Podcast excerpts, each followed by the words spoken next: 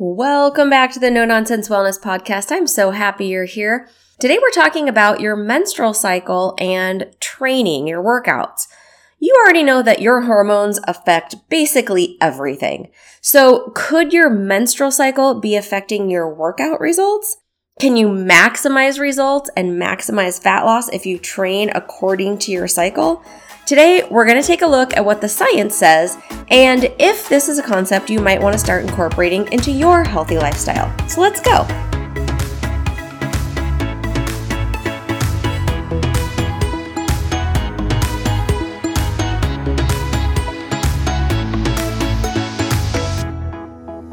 Welcome back to the No Nonsense Wellness Podcast the place for women who are trying to do all the things and stay healthy, sane, and actually enjoy life in the process.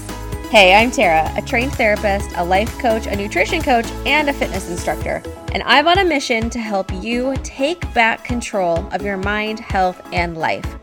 Each week, I'll be cutting through the nonsense and getting real with you. I'll bring you the insight and information you need to take control of your weight and health find food freedom, and finally break free from the thoughts that are sabotaging you and holding you back. You, my friend, are powerful, and the world needs you to start showing up in a bigger way. It's time to get unstuck and start moving forward. So let's pop in those earbuds, tie up those shoes, let's walk and talk.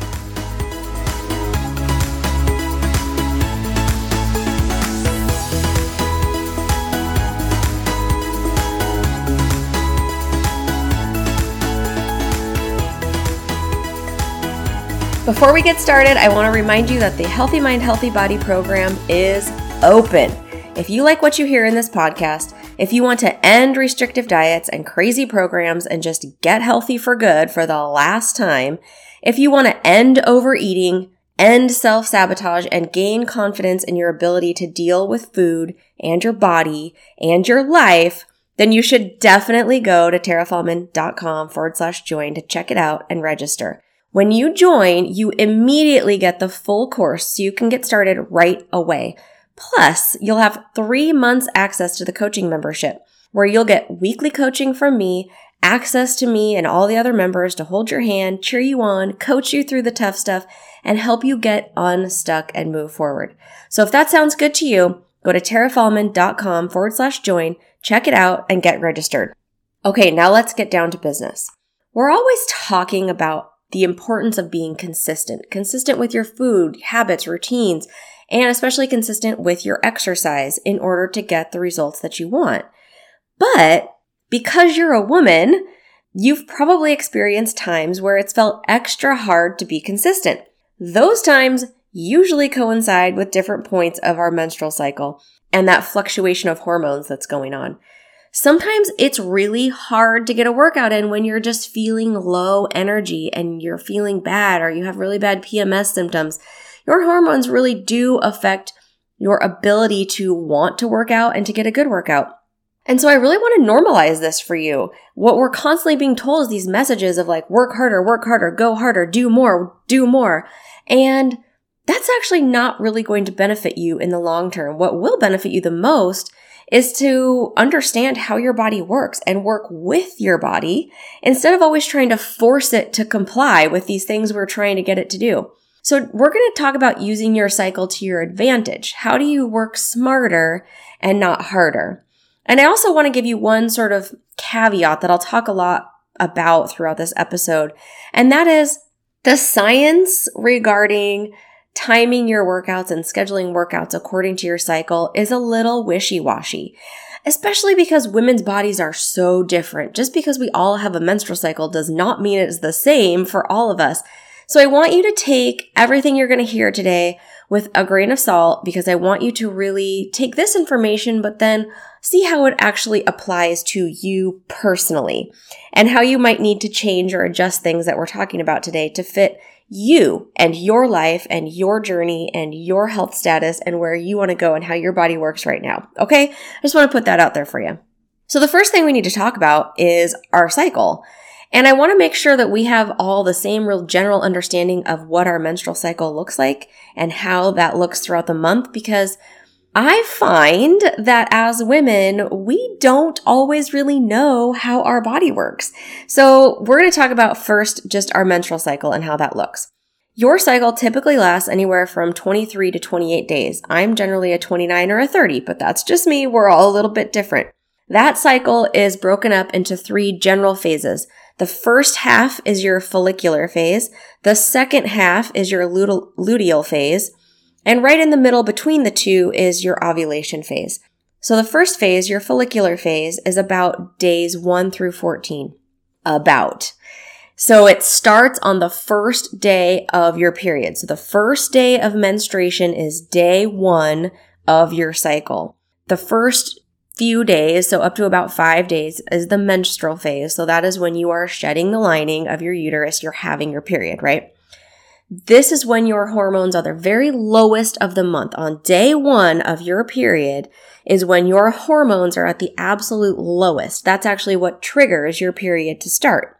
Following the menstruation, your estrogen starts to slowly increase until you ovulate. So from about day three to five to about day 12 to 14, your estrogen is slowly increasing. When your estrogen gets to a certain point, it triggers ovulation. So around day 14, somewhere day 12 to 16, but we say around day 14, about halfway through your cycle, that rising estrogen triggers luteinizing hormone, which causes ovulation. So an egg is released. And that starts the luteal phase of your cycle. So now we're second half, 14 through 28 is about the second half of your cycle. It starts right after ovulation. So your period, day one of your period starts the first half, your follicular phase of your cycle, and day one of ovulation starts the second half of your cycle, the luteal phase. Now, in the luteal phase, your estrogen is still increasing slightly, but it's progesterone that really starts to take off. Progesterone causes a rise in body temperature. So if you were trying to track your cycle so that you could get pregnant or so that you don't get pregnant, that is the point where you're tracking your temperature because your temperature at ovulation will rise and stay risen for the second half of your cycle. And then when those hormones drop at the end, triggering your period, your temperature drops back down to normal again as well. So at the end of the luteal phase, progesterone peaks. And if you're not pregnant, then both progesterone and estrogen significantly drop. And that signals your brain to start a new cycle, and then your period begins again. Okay, are we all on the same page? It's really important as a woman to track your cycle and track symptoms that you think might be related to your cycle. Because you can't talk to your doctor about it unless you're tracking your cycle and you know things that you need to ask. You can't get an accurate hormone test unless you know on the day that your blood is drawn exactly what day of your cycle that was you that's the only way you can get an accurate hormone test. You have to know where you are on your cycle. So it's really important that you track this every month. I'll tell you what I do. I keep it super duper simple. I have it on my Google calendar and I have a specific color and I track. So day one, I put it on the calendar. It has its own color. So I just put it on there.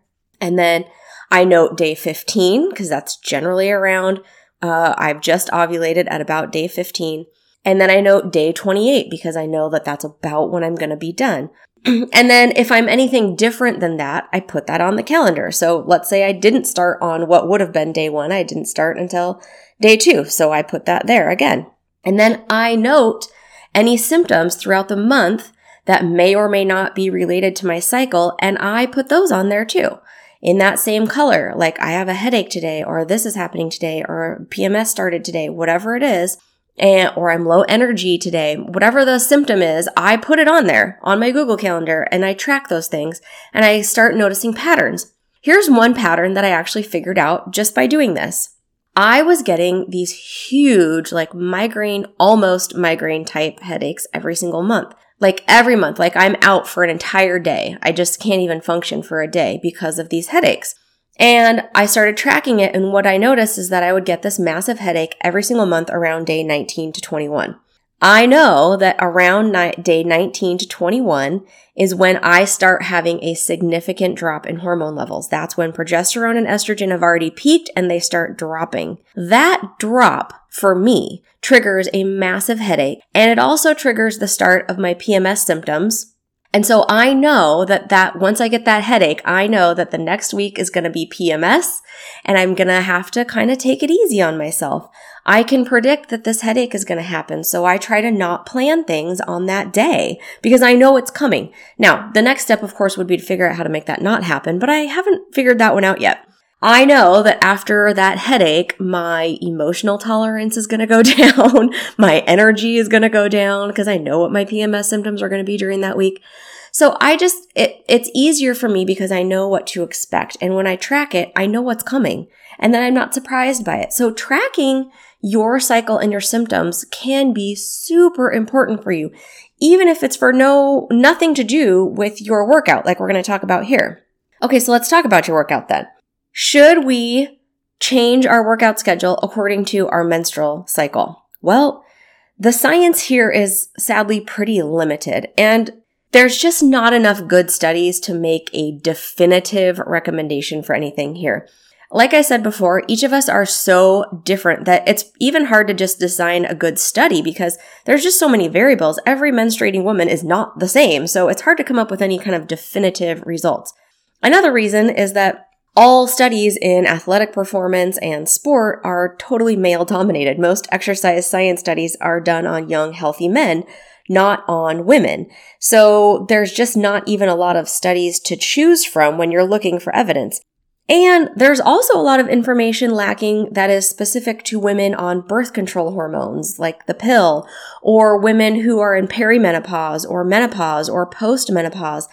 Like there's just not a lot of good definitive information out there. So what we're talking about today is general information that could be helpful for you to take a look at. Okay. So I just want to again have that caveat out there that I'm talking big generalities here. So you have to see how this applies to you specifically. So here's what we do know that happens during your menstrual cycle. In the luteal phase, so again, that's the second half, 14, day 14 through 28, you are, your temperature rises again. Remember that progesterone makes your body temperature go up. That could mean that you are more sensitive to exercising in hot environments. So maybe hot yoga during the second half of you, if you really struggle in hot yoga and you can't figure out why some days and why not other days, this might be why you might be less tolerant to heat because your body temperature has gone up ever so slightly. One study actually showed that this slight rise in temperature shortened the time to fatigue and exercise. So that means women were getting tired faster uh, during this luteal phase, the second half of their cycle, because of that rise in body temperature. Progesterone also increases your resting heart rate and your breathing rate. So during exercise, during this second phase, that luteal phase, when your progesterone is highest, this could mean that during exercise, your heart rate goes up faster. That could mean that you're left feeling like you're working harder, even though you're really not. And it might just add extra stress to your body. So it might be harder to work harder. Does that make sense? Another thing to think about that we know happens is that progesterone is catabolic. So that means that it likes to break down tissue. This can affect your recovery from your workouts. So when you are performing something like resistance exercise, what you're doing is causing microscopic tears in your muscles. And then those tears repair themselves bigger, stronger. And that's how you grow muscles. That's how you get stronger. Under high progesterone levels, those tears may not as effectively repair themselves, so your recovery might be impaired. Now, again, a caveat here because some studies show that that's a problem, some studies show that that's not a problem, and you shouldn't worry about it. So take that again with a grain of salt. That's there's no definitive answer on that one. Another thing that happens is during the follicular phase, your um, that's the first one days one through fourteen your insulin sensitivity might be higher during that phase. That results in your body being more effective at using carbohydrates for energy. That could be a really good thing. So we're going to talk about how then this looks in practice. So if you want to use your menstrual cycle as a guide to inform how you're working out and your training schedule, this is how you might go about it and what the things you might want to consider. So in your follicular phase, again, that's the first two weeks, days one through 14 ish, there is very little hormone interference during this phase. So this is the time to push in your workouts. You're not having PMS stuff. You're not having really high progesterone levels. So this is the time to really go for it. You're also, like we said, more insulin sensitive. That makes it a better time for HIIT and sprint type activities. So HIIT, again, high intensity interval training, um, sprint type activities your muscles, because you're more insulin sensitive, your muscles are going to be able to use and store glucose more effectively, which means when they need it for that sprint type activity, those bursts of activity, they will be more effective at using that glucose. Also at this time, so again, we're in the first two weeks of your cycle, your BMR, your basal metabolic rate, is lower generally at this time. So that means at rest, the amount of calories your body is burning might be slightly lower. Again, remember because your body temperature is slightly lower during the first two weeks. But you also have peak energy at this time. So this is the perfect time to counteract that BMR being lower by increasing your activity. So even though your basal metabolic rate, your body temperature, the temp, the amount of calories burnt at rest is slightly lower during the first two weeks of your cycle, your energy should be higher so you can counteract that low BMR with more intense workouts. Interestingly, also estrogen seems to have a sort of protective effect on muscles. So it improves our ability to recover from intense exercise and adapt faster, which makes that first two weeks, again, the perfect time to push because you will be able to repair your muscles faster. And estrogen also has a positive effect on mood. So that might make you more apt and more motivated to go train because your mood will be higher during those first two weeks when your estrogen is more dominant. So let's talk about then the second phase, your luteal phase. And that's going to be about days 14 through 28, the second half of your cycle. So remember in this phase, you're less sensitive to insulin, meaning that glucose uptake in muscles might be slightly impaired. So that could negatively impact any sort of high intensity or sprint type training you're trying to do. So the second half of your cycle might not be the best time for that high intensity sprint type training. This is the time where you want to focus maybe on more moderate cardio, like longer endurance cardio, but at a slower pace, lower heart rate you want to think about things like still strength workouts, but maybe not going for PRs, yoga, Pilates, lots of low impact stuff, any low intensity movement, bike rides, long but not intense runs, just less sprint type activities and less sort of max lift type activities.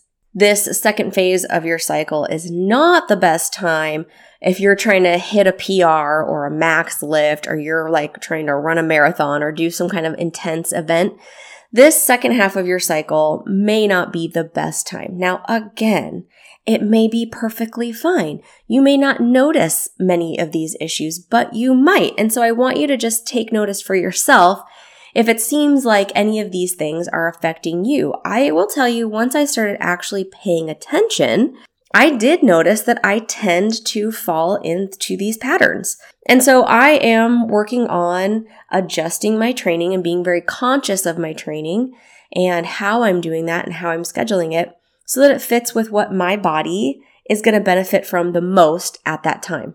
What I will benefit from the most and what will cause my body the least stress. That's the balance I'm t- trying to achieve all month long. So how might this then look in actual practice? How might you schedule your training if you wanted to try and let your menstrual cycle inform how that looked? We're going to break it down week by week. So week one is approximately day three through nine. So we're going to take out those first two days of your period. So normally for a lot of us, those first two days are the crappiest two days. we feel terrible. Our hormones have totally tanked like we feel kind of awful if you're um, if you're a heavy bleeder like you're just not wanting to do anything so i say for me personally those are two down days for me And so we're going to start our week one at about day three. So about day three through nine, this is when you're going to start ramping up. You're going to give yourself really good warm ups.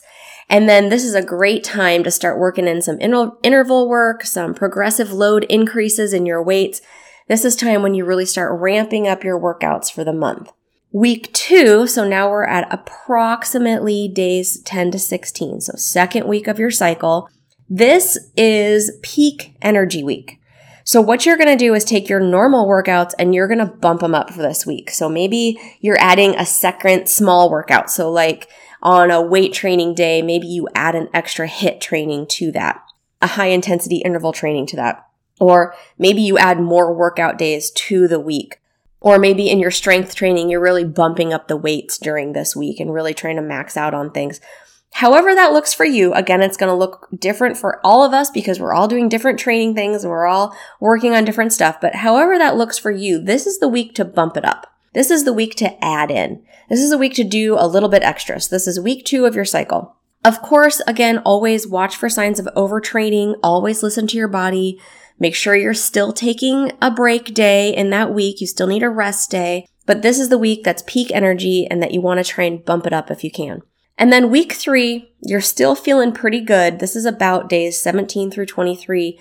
This is when you ovulate. So through ovulation, you should still feel pretty good. And right after ovulation, you might find that you start to decrease energy. So as progesterone starts to ramp up and estrogen has already hit its peak, you might want to transition away from the HIIT and sprint type activities towards longer, more slow paced endurance workouts to feel, um, might, it might feel like a better fit at this time. Don't stop your resistance training. Continue resistance training, but you might want to do not max weight, you know, not peak performance weight.